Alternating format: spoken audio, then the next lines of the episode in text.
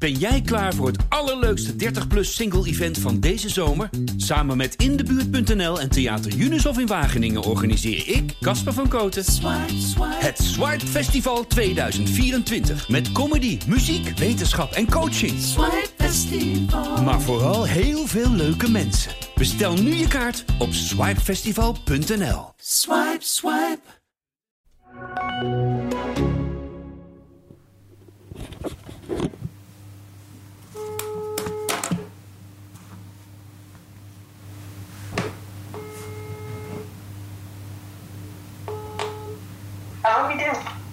Hi, je spreekt met Koen Voskuil, journalist van het eh, AD.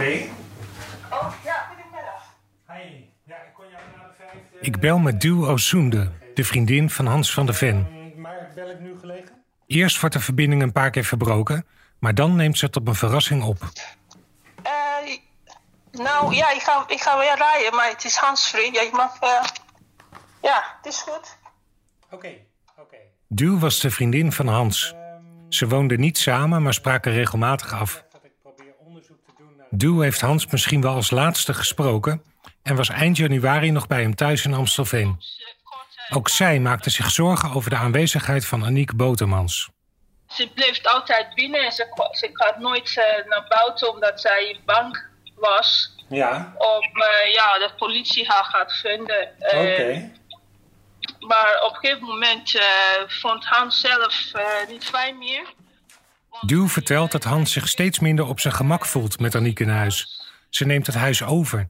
Hij moet zelfs aankloppen om zijn eigen woonkamer binnen te gaan. Hij was een gast in zijn eigen huis. Ja, laten we zo zeggen. Die situatie wordt in januari onhoudbaar. Hans en Duw vertellen Aniek dat ze moet vertrekken en geven haar een ultimatum. Anders stappen ze naar de politie, dreigen ze. Het is een maand voor Hans dood. Maar toen begon zij te zeggen van ja, ik help Hans ook eh, met zaken. Wij doen zaken samen. En, en eh, zij, eh, zij probeert te zeggen van zij is de brain over in de zaken van Hans.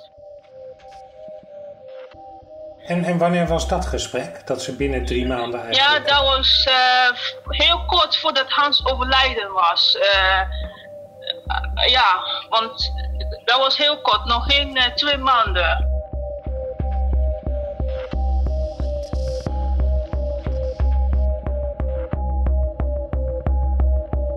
Aniek doet zichzelf voor als reddende engel, die Hans er financieel bovenop zou helpen. Hans ziet haar als een indringer die zijn huis heeft overgenomen. Wat is er gebeurd in de laatste weken voor de dood van Hans van der Ven?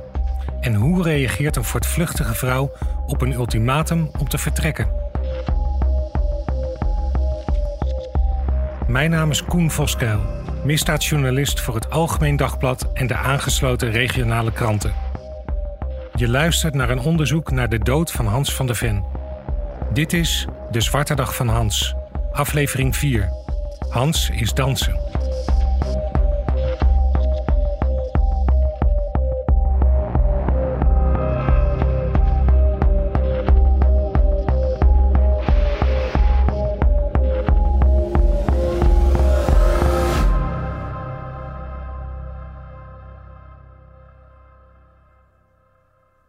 Een ongewenste logé in huis, financiële belangen, een doodsoorzaak die niet klopt en vragen over het tijdstip van overlijden. Ik heb nog veel uit te zoeken, maar mijn grootste interesse gaat nu uit naar de laatste weken voor het overlijden van Hans. Wat gebeurde er precies in dat huis? Ik heb ehm, zo'n bijna 30 jaar bij de politie gewerkt. Waaronder de laatste, is het, 20 jaar als eh, criminaliteitsanalist. Via oud-rechercheur Klaas Langendoen, met wie ik in de eerste aflevering door het huis van Hans liep, ken ik Cora, zijn vrouw. Ook Cora heeft een politieverleden. Als analist is ze getraind om verbanden te leggen en helderheid te scheppen in onderzoeken. Ik zeg zeg het altijd maar, een onderzoek heeft zeg maar iets van 10, 12 mappen uiteindelijk. En het is de bedoeling van een, van een analist dan om uit die 12 mappen een zo eh, helder mogelijk plaatje te tekenen of, te, te, ja, of een tijdlijn ervan te maken. Dus Ja. zodat een rechercheur of een leider onderzoek ziet van nou zo zit het in elkaar, daar zijn nog eh, gaten of daar zijn nog hiaten. En die eh, kunnen ze dan opvullen. Cora werkt voor Langendoen Advies. Samen met Klaas bijt ze zich nog steeds vast in onderzoeken. Ook na de dood van Hans van der Ven is Cora bezig geweest alle bekende informatie over Hans op een rij te zetten. Zo heeft ze schema's opgesteld op tafelgrote papieren en een 20 pagina's tellende tijdlijn van zijn laatste telefoongesprekken, mails en WhatsApp-berichten, maar ook verklaringen van bekenden van Hans. Nou, dat wat je, wat je wil gaan doen als analist is zeg maar... wanneer is Hans zeg maar voor het laatste in levende lijven gezien? Wie, of wie heeft hem gesproken? En vervolgens heb je een datum en een tijdstip dat hij aangetroffen is door de politie. En wat je als analist wil, en dat is, voor, dat is dus voor een team uh, handig... het gat tussen het aantreffen van uh, het lichaam... en het, wanneer het lichaam, de mens voor het laatst gezien is... dat gat zo klein mogelijk te maken. Want dan kun je beter zoeken. En in Hans' geval uh, weten we dus dat hij aangetroffen, het lichaam van Hans is aangetroffen op 5 februari. En uh, nou, da daarna is er een heleboel. Uh, Klaas heeft een aantal mensen gesproken. Er zijn een aantal spullen. bijvoorbeeld de, oude telefoons van Hans zijn, zijn ge gevonden door onder andere mevrouw van Hilten. En die hebben we uh, open, nou, open gemaakt. Die hebben we uitgelezen, uitgeprobeerd te lezen. Om te kijken wat staat er op de app. Uh, wat heeft hij gemaild? Wat heeft hij. Nou, en al die gegevens die daaruit zijn gekomen. ben ik gaan verwerken in een, in een Excel-bestand. Want zo ja. begin je. En uiteindelijk zou je dat kunnen gaan tekenen. En, en dan krijg je zeg maar zo'n hele grote rol. Iemand zei ook al eens tegen mij: het lijkt me een rol behang. Nou, het laatste teken van leven is zeg maar op 29 januari... is een, uh, een telefoongesprek met zijn vriendin Ju. Nou, dat had Ju al verteld. Van joh, ik heb hem... De, ze heeft daar een heel verhaal verteld wanneer zij voor het laatst uh, bij Hans geweest is... en wanneer ze Hans voor het laatst gezien heeft. En wanneer ze hem voor het laatst aan de telefoon heeft gehad. Nou, dat heb ik uh, genoteerd. Dat heb ik opgetikt, op, zeg maar. En vervolgens heb ik Hans' telefoon erbij gepakt... En gezien dat hij inderdaad op 29 januari een inkomend uh, telefoontje heeft gehad van zijn vriendin. En toen, zei, toen klonk hij heel erg ziek. Ik denk dat je beter naar de huisarts moest. Misschien is koorts. Ga naar de huisarts. Ik bel je terug over een uur. Dus dat is voor mij dan een vaststaand feit. Van, ja, dat kan ook niet anders, want die, dan ga ik ervan uit. Zij zegt dat het Hans is die ze gesproken heeft. En dan zie je dus in zijn telefoon dat zijn telefoon contact heeft gehad met het nummer van zijn vriendin. Uiteindelijk... komt verklaringen en technische gegevens die Precies, komen bij elkaar. Ja. Daarna belt ze nog een keer terug, zegt ze. En dan, dat zie ik dan ook op zijn telefoon en dan neemt hij niet meer op. Over een uur, ik probeer hem te bellen. En ik krijg hem niet te pakken. En uh, was een dag, het was twee dagen, was uh, drie dagen, zo een week elke dag probeer ik hem te bellen. Ik heb hem niet eh, op telefoon en geen op voice. En dat is zo gebleven, want vanaf 29 januari, op dat tijdstip, dat is het laatste moment uh, dat Hans, zeg maar, in lijf is gezien. Of in ieder geval dat Ju met hem gesproken heeft. Ik zie hier op de 29ste uh, dat hij nog een afspraak had in een oogziekenhuis. Ja, dus, je moet het ook zo zien dat alle. Uh, uh, Hans had een aantal vriendinnen. En, uh, en al die vriendinnen deden wat voor Hans. Dus er is een vriendin die met hem had afgesproken om hem op te halen bij dat oogziekenhuis. En die mevrouw heeft doorgegeven aan Margot, aan Margot Grant, dat van nou joh, ik zou Hans ophalen, maar Hans is dus helemaal niet verschenen. In Cora's tijdlijn houden in de ochtend van 29 januari eigenlijk alle activiteiten van Hans op. Er wordt die middag om 13.55 uur nog één bericht via zijn LinkedIn-account verstuurd, maar dat bericht roept de nodige vragen op. Want dan uh, ontvangt Kirsten Grant, ja. de dochter van Margot, een berichtje van Hans uh, via LinkedIn. Ja, Hoi Kirsten, hoe gaat het in het verre Canada? Zijn de maatregelen al wat afgenomen of is HEP bij jullie ook nog steeds? Heeft de getrouwde status iets aan de afgelopen jaren? Denk zeer regelmatig aan jullie. Zitten jullie ook nog steeds in die vervloekte lockdown? Ik hoop dat de maatregelen een beetje zijn afgezwakt. Hoop van de te horen, Hans. En zij zegt, het is een opmerkelijk mailtje. Want dat is niet de tekst die Hans altijd in zijn uh, uh, soort mailtjes zet. Want hij, hij sluit geloof ik altijd af met van... Uh, gaat het goed, meis? Of zo. Zo'n zo soort tekst. En nu stond er een heel andere tekst in. Dus ze zegt, volgens mij is dat niet door Hans getikt, dit mailtje. Ook is het gek dat in dit korte bericht maar liefst twaalf fouten staan. Volgens Margot was Hans een taalnatie die juist heel zorgvuldig communiceerde. Margot, en dat vond ik wel heel erg slim. Margot vertrouwde het niet. En Margot heeft dus ook via LinkedIn nog een mail gestuurd, of een bericht gestuurd van: God Hans, hoe heette dat park ook alweer waar wij elkaar uh, het laatst ontmoet hebben, of waar wij dat en dat hadden gehad? Van laat het even weten, want ik wil daar nog een keer weer naar terug. En daar is dus geen antwoord op gekomen. Haar vermoeden is dat Hans op dat, dat, het, dat het mailtje of eh, het bericht in LinkedIn aan Kirsten, dat dat niet door Hans gemaakt is, maar door iemand anders. Dus zij, zij zegt, ja, volgens mij heeft die vrouw dat gedaan die in zijn huis was. Ja. Want het is wel zo gebleken dat er twee uh, laptops stonden. En als je Hans' laptop bekijkt, kan je gewoon. Hans was heel makkelijk, want je tikt het, het paswoord doe je in, of tenminste, dat, dat staat er ook gewoon op. Dat doe je open en dan zie je vervolgens alles waar Hans uh, toegang tot had. In Cora's tijdlijn zie ik dat er op 3 februari iets gebeurt waar je als normaal mens altijd op zou reageren. Hanneke noemde het ook al, het overlijden van zijn goede vriend Wim de Heus. Hans wordt gebeld, gemaild, geappt, maar hij reageert op niemand.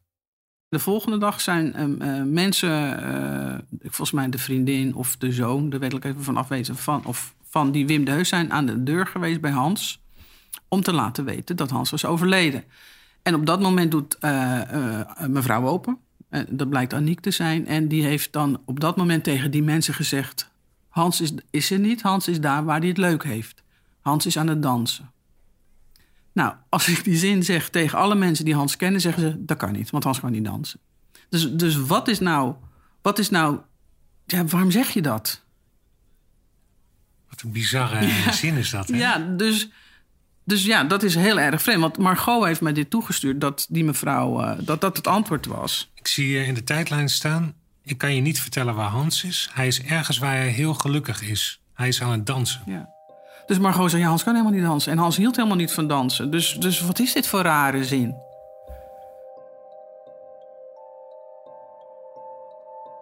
Een paar uur na dit bezoek, om half vier smiddags, komt zoals inmiddels bekend Hanneke van Hilte aan de deur. Ze wil kijken of het wel goed gaat met Hans. Dus die wilde met de sleutel naar binnen, maar uh, Annick deed gelijk open. En uh, Hanneke wilde erin, want Hanneke wilde kijken waar Hans was. En toen heeft uh, Annick haar de deur gewezen van nee, Hans is er niet en ik krijg zo bezoek, dus je moet weg. Dus toen is Hanneke maar gegaan. En het bezoek wat er zou komen, blijkt dus Marten van Haren geweest te zijn. Botermans heeft het druk die dag. Eerder die middag blijkt ze op pad te zijn gegaan om onder valse voorwenselen af te spreken met investeerder Marten van Haren. Hij is de zakenpartner van Hans, die onder meer bezig is om patent aan te vragen voor zijn uitvindingen. Dat verhaal is, dat komt van Margot. Dat de vierde uh, werd Marten van Haren eh, gebeld door een uh, receptioniste van een Golden Tulip. Zeg ik het goed? Ja, Golden Tulip Hotel. En uh, dat was volgens mij in Breda. En toen zei die uh, receptioniste: Er staat een mevrouw gerecht hier aan de balie en die wil met je spreken. Want die, uh, en, maar Marten van Haar is niet in Breda, die is in Amsterdam. Dus dat gaat allemaal niet door. En vervolgens, even later, wordt, wordt Van Haren gebeld door Annick Botemans. En die zegt: Die mevrouw die net daar was, die mevrouw gerecht, dat was ik. Want ik wil anderhalf miljoen investeren in je project kun je naar de Kotter komen. En Kotter is daar waar Hans woonde en waar zij dus ook woonde. Toen zegt Van Haren, nou ja, dat is goed, ik kom eraan, maar is Hans er ook? Ja, zegt ze, Hans is er op zeker. Want wat, dat is wat je ook ziet over de app, is dat Van Haren contact probeert te krijgen met, uh, uh, met Hans, maar dat, dat Hans niet opneemt of niet reageert. En Van Haren zegt dan ook van, joh Hans, ik kom naar je toe. Dat zegt hij, ik kom morgen naar je toe. Dat zegt hij in een appje. Het is een dag vol leugens. Botermans geeft zich voor een ander uit, zegt op het ene moment dat Hans dansen is en op het andere moment is hij zeker thuis. Omdat Martin van Haren met Hans wil spreken, komt hij die middag om vijf uur aan bij de Kotter in Amstelveen, waar Aniek open doet. En dan, uh, wat er dan gebeurt, is dat uh, Van Haren aankomt in, uh, bij de Kotter. En dan vraagt hij van, waar is Hans? En dan zegt Aniek, Hans is er niet, want Hans is naar een, vriend van, een goede vriend van hem is overleden en daar is hij naartoe. Inmiddels weten we dat uh, hij daar nooit geweest is, uh, Hans. En dat Hans dus helemaal niet, helemaal taal nog teken heeft laten horen aan de, de, de nabestaanden van, van Wim Deus. Dus dat klopt allemaal niet. Vermoedelijk lag Hans dood in bad. Ja, ik, denk dat, ik denk dat. Uh, ja. Ja. Dus ja, je kunt natuurlijk ook nog wel wat anders erbij bedenken. Maar dat Hans op bed lag en dat hij dus het bad ingetild is. Maar dan is van haar ook. Maar dat is wel een heel erg vergaand uh, hypothese. Dus laten we ervan uitgaan dat ook Van Haren niet gezien heeft dat Hans boven lag. Dus na de 29e zijn er geen tekenen van leven meer van Hans. Cora vermoedt dat Annick Botemans de dagen erna constant in huis is en zich af en toe uitgeeft voor Hans. Bijvoorbeeld bij de huur van een zwarte Kia die achter het huis staat geparkeerd. Dat is wel een heel uh, apart uh, traject op, volgens mij op 26 of 27, 26 januari heeft Hans van de Ven... Een, die regelmatig bij Dix uh, autoverhuur in Amstelveen zijn auto's huurde. En die huurde hij dan voor Aniek. Want die had een auto nodig. En Hans heeft dus ook op 26 januari een auto gehuurd. En dat is een zwarte Kia. Die zou 27 januari op het laatst, maar ook 28 januari vroeg teruggebracht moeten worden. De auto wordt in eerste instantie verlengd tot 2 februari en daarna zelfs tot de 12e. Dus op zich is dat een heel vreemd uh, gegeven, omdat Hans al vanaf 29 januari uh, half tien, tien uur niet meer uh, contact had met anderen. met anderen. Ja. Dus er is iemand geweest die die Kia heeft nou, verlengd, zeg maar.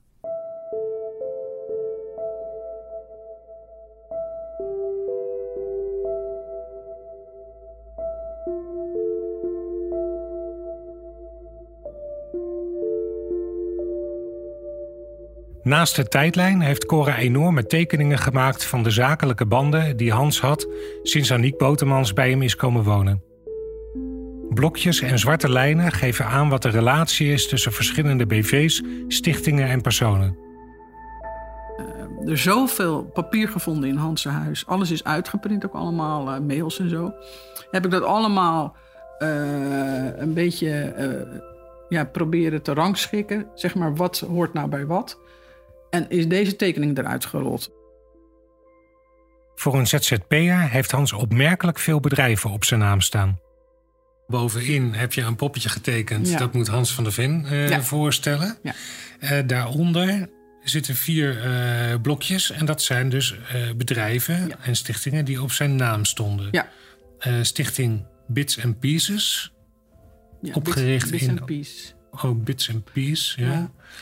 Opgericht in oktober 2019. Ja. Uh, en dan zijn er drie die zijn in november 2020 opgericht. Drie maanden voor zijn dood wordt Hans bestuurder van een BV en twee stichtingen. Het gaat om Alessa XS BV, het bedrijf achter de eerder genoemde coronascanner, Stichting Administratiekantoor Alessa BV en Stichting Ogarm dit is eigenlijk allemaal op de, uit de hand of uit de, de pen van, uh, van Aniek. Het verhaal is ook, en dat heeft de, die Jew ook verteld, dat is de vriendin van Hans, dat Hans. Uh, zij had tegen Hans gezegd: niet in zaken gaan met, uh, met Aniek. Want dat is niet goed. Dat, dat is allemaal, moet je niet doen. Hans. Nee, zegt Hans, dat ga ik ook allemaal niet doen. Maar Aniek, omdat zij dus nog een strafzaak tegen zich heeft lopen op dat moment, mag geen, of mag en kan geen BV's meer op haar naam hebben. Dus daarom heeft, zij, heeft Hans dit gedaan. Dus die BV's die zijn eigenlijk voor, Aniek Botemans door Hans opgericht. Het is ook de bedoeling geweest. Dus Hans was de stroomman ja, eigenlijk ja. voor uh, Aniek Botemans. Ja, niet te begrijpen. Maar misschien geloofde hij wel in de totale onschuld van Aniek Botemans. Dat zou best goed kunnen. Daarom heeft hij haar ook geholpen destijds. Ja. Dus misschien dacht hij dat wel. En daarom heeft hij deze BV's uh, opgezet. Oh, het kan ook gewoon onder dwang geweest zijn.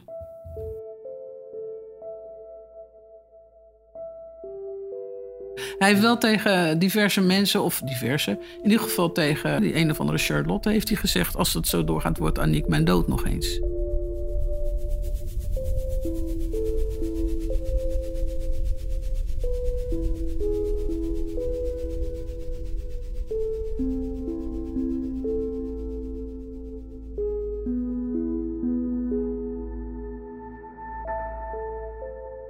Maar kennelijk was het wel de bedoeling dat hij hier uitging.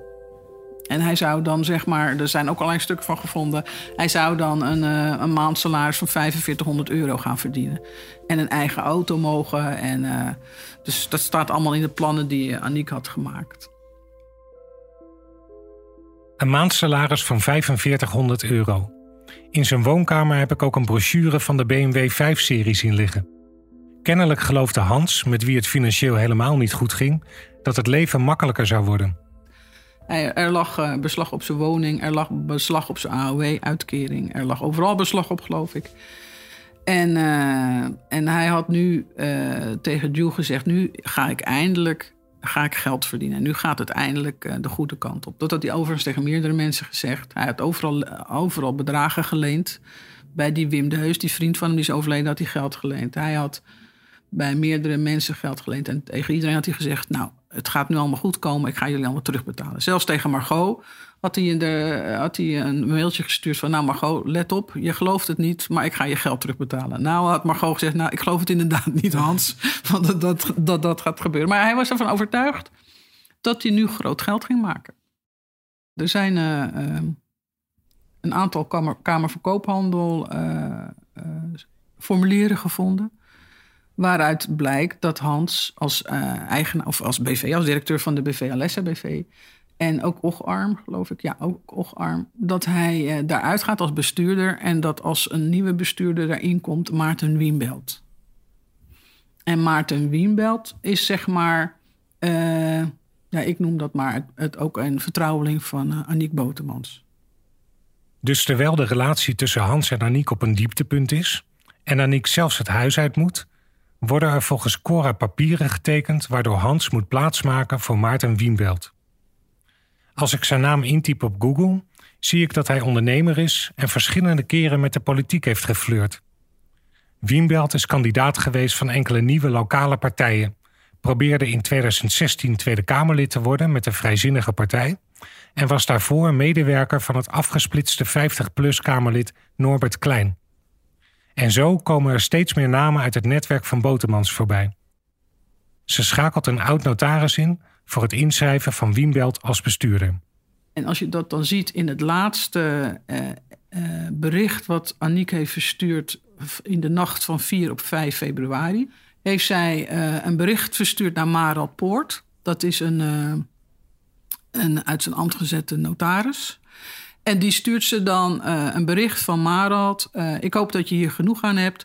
Om, de, en dan geeft ze dan de, de, naam en de geboortedatum van, van Maarten Wienbelt. Om die als bestuurder aan te wijzen van Alessa BV. En daar zegt ze bij. Dus we hebben, dit zijn, ik hoop dat dit genoeg is voor je. De stuk overleg ik later wel. En maandag hebben we wel even contact. Dus het was de bedoeling, gelijk nadat Hans was overleden. maar Maarten Wienbelt als bestuurder in de lessenbv te krijgen. En het dus... is, is zelfs zo dat uh, Klaas als vereffenaar al gebeld is door Maarten Wienbelt al over die formulieren. Want hij wil die formulieren hebben. Ik ben er inmiddels wel van overtuigd dat Hans eerder is overleden dan 4 februari. Dat zou betekenen dat Aniek dagenlang met een dood persoon in huis heeft gezeten, terwijl ze druk bezig was om de bedrijven van Hans over te zetten op naam van een van haar compagnons. Als je naar een aantal formulieren kijkt, is de handtekening van Hans een aantal keer nagemaakt. En dat is bijvoorbeeld uh, het formulier uh, voor een aanvraag van een bankrekening van Alessa BV. Dat is helemaal ingevuld door Hans van der Ven, althans. Uh, dat is gedaan op, uh, op, via internet, dus dat is uitgeprint. Maar de handtekening is nagemaakt. Dus, dus je ziet in alles wat er ook een beetje te vinden is over de hypotheek van Hans, als mede over deze bedrijven, dat Aniek de, de sturende factor in het geheel is. En of Hans overal vers, uh, ingekend is, dat weet ik niet. En, Mhm. Maar misschien... ze, ze ma- maakte in ieder geval gebruik van zijn identiteit. Juist, juist. We komen nog een naam tegen uit het netwerk van Botermans als we kijken naar de hypotheek op het huis aan de Kotter. Die blijkt drie maanden voor Hans dood te zijn overgesloten bij een nieuwe partij. En dat heeft hij gekregen bij eh, een privépersoon. En dat is eh, meneer eh, Hendrik Jan Gorter. Gorter heeft dus samen met nog iemand... hebben ze de hypotheek van Hans' huis overgenomen. Dus ze hebben de, de originele hypotheek is afbetaald geworden. En eh, ja, eh, meneer Gorter heeft nu de hypotheek eh, eh, verstrekt aan Hans. En eh, die zou Hans eh, binnen zes jaar moeten afbetalen. Tegen een onmogelijke rente, moet ik heel eerlijk zeggen. En, eh, en het geld eh, wat dus overbleef tussen het aflossen van ene hypotheek en wat meneer Gorter had gestort, dat is naar Hans eh, zijn eh, bankrekening gegaan. En daar is goed van geleefd, laat ik zo maar zeggen. En om hoeveel gaat dat? Eh, want hij heeft een hogere hypotheek afgesloten dan wat hij had, hè? ja. En dat, het verschil daartussen, dat heeft hij op zijn bankrekening gestort gekregen. Ja, dat heeft hij. En daar hebben ze dus eh, een aantal dingen die, die, waar hij dus heel veel eh, schulden bij had. Dus de Belastingdienst. nou, ik zeg maar CZ, dus de zorgverzekeraar heeft hij. de- heel veel, de gemeente. Dus alles is afbetaald. Dus er bleef nog een redelijk bedrag over.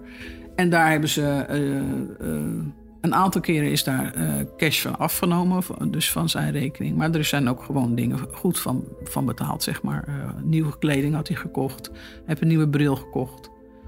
Dus, dus zo. In de laatste maanden van zijn leven had hij in ieder geval wat, wat geld te besteden. Ja, ja, dus hij, ja, hij heeft er de laatste maanden nog goed van geleefd, laat ik het zo maar zeggen. Ja. Ja.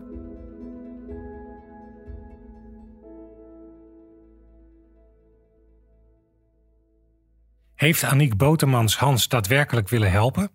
Of wilde ze alleen maar misbruik van hem maken?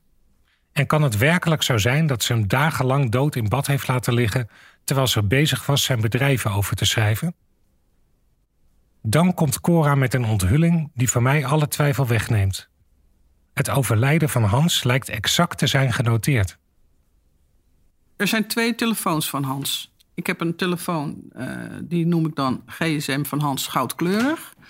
En een oude GSM van Hans. Dus alle twee de GSM's heb ik open gehad. En gekeken in zijn mail, in de apps en, nou, en wie er gebeld hadden. Maar een telefoon heeft ook een agenda. Nou heb ik in één telefoon, waarvan er wordt vermoed eh, dat die in gebruik was bij mevrouw Botemans. Heb ik gevonden op 29 januari een zwarte dag voor Hans. En dan niet Hans, maar HNS. Dus als je snel tikt, wordt dat Hans.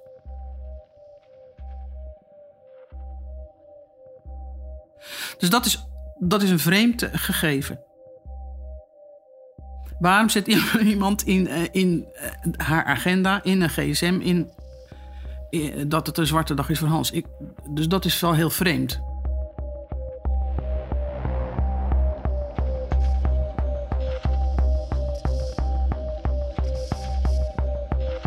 De zwarte dag van Hans. 29 januari. Een week voordat hij gevonden wordt door de politie. In de volgende aflevering volg ik het spoor van financiële ellende door Aniek Botemans. Ik spreek mensen die vertellen over een leven van faillissementen, gijzelingen en veroordelingen. Eh, het is net een, eh, een kudde wolven, groep wolven. Ze vallen een prooi aan, ze trekken hem helemaal leeg en dan vallen ze elkaar weer aan. Dat zijn gelegenheidsformaties. En dat is typerend voor alles waar Botermans mee te maken heeft. En als ze iemand hebben leeggezogen, dan gaan ze elkaar te lijf.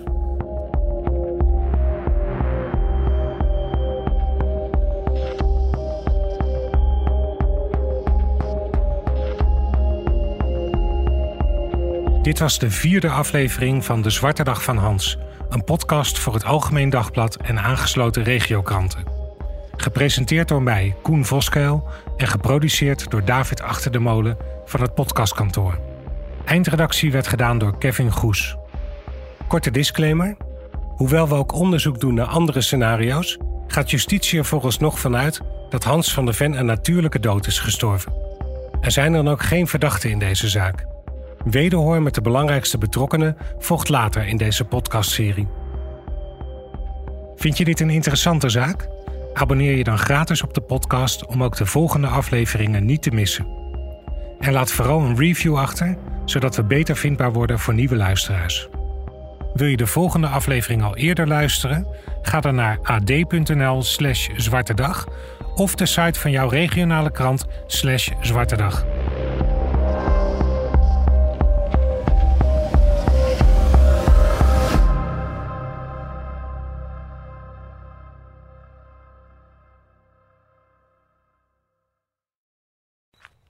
Ik vind het hier best wel een beetje onheilspellend. Het is echt muisstil nu. Ja.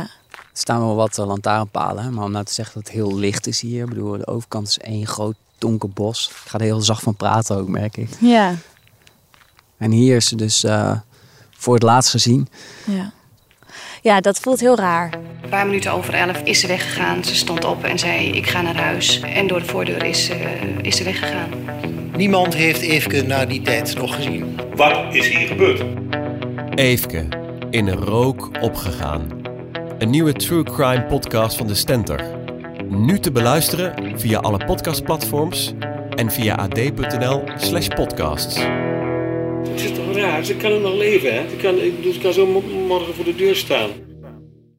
Ben jij klaar voor het allerleukste 30-plus single-event van deze zomer? Samen met Indebuurt.nl en Theater Junus in Wageningen organiseer ik, Casper van Koten, het Swipe Festival 2024. Met comedy, muziek, wetenschap en coaching.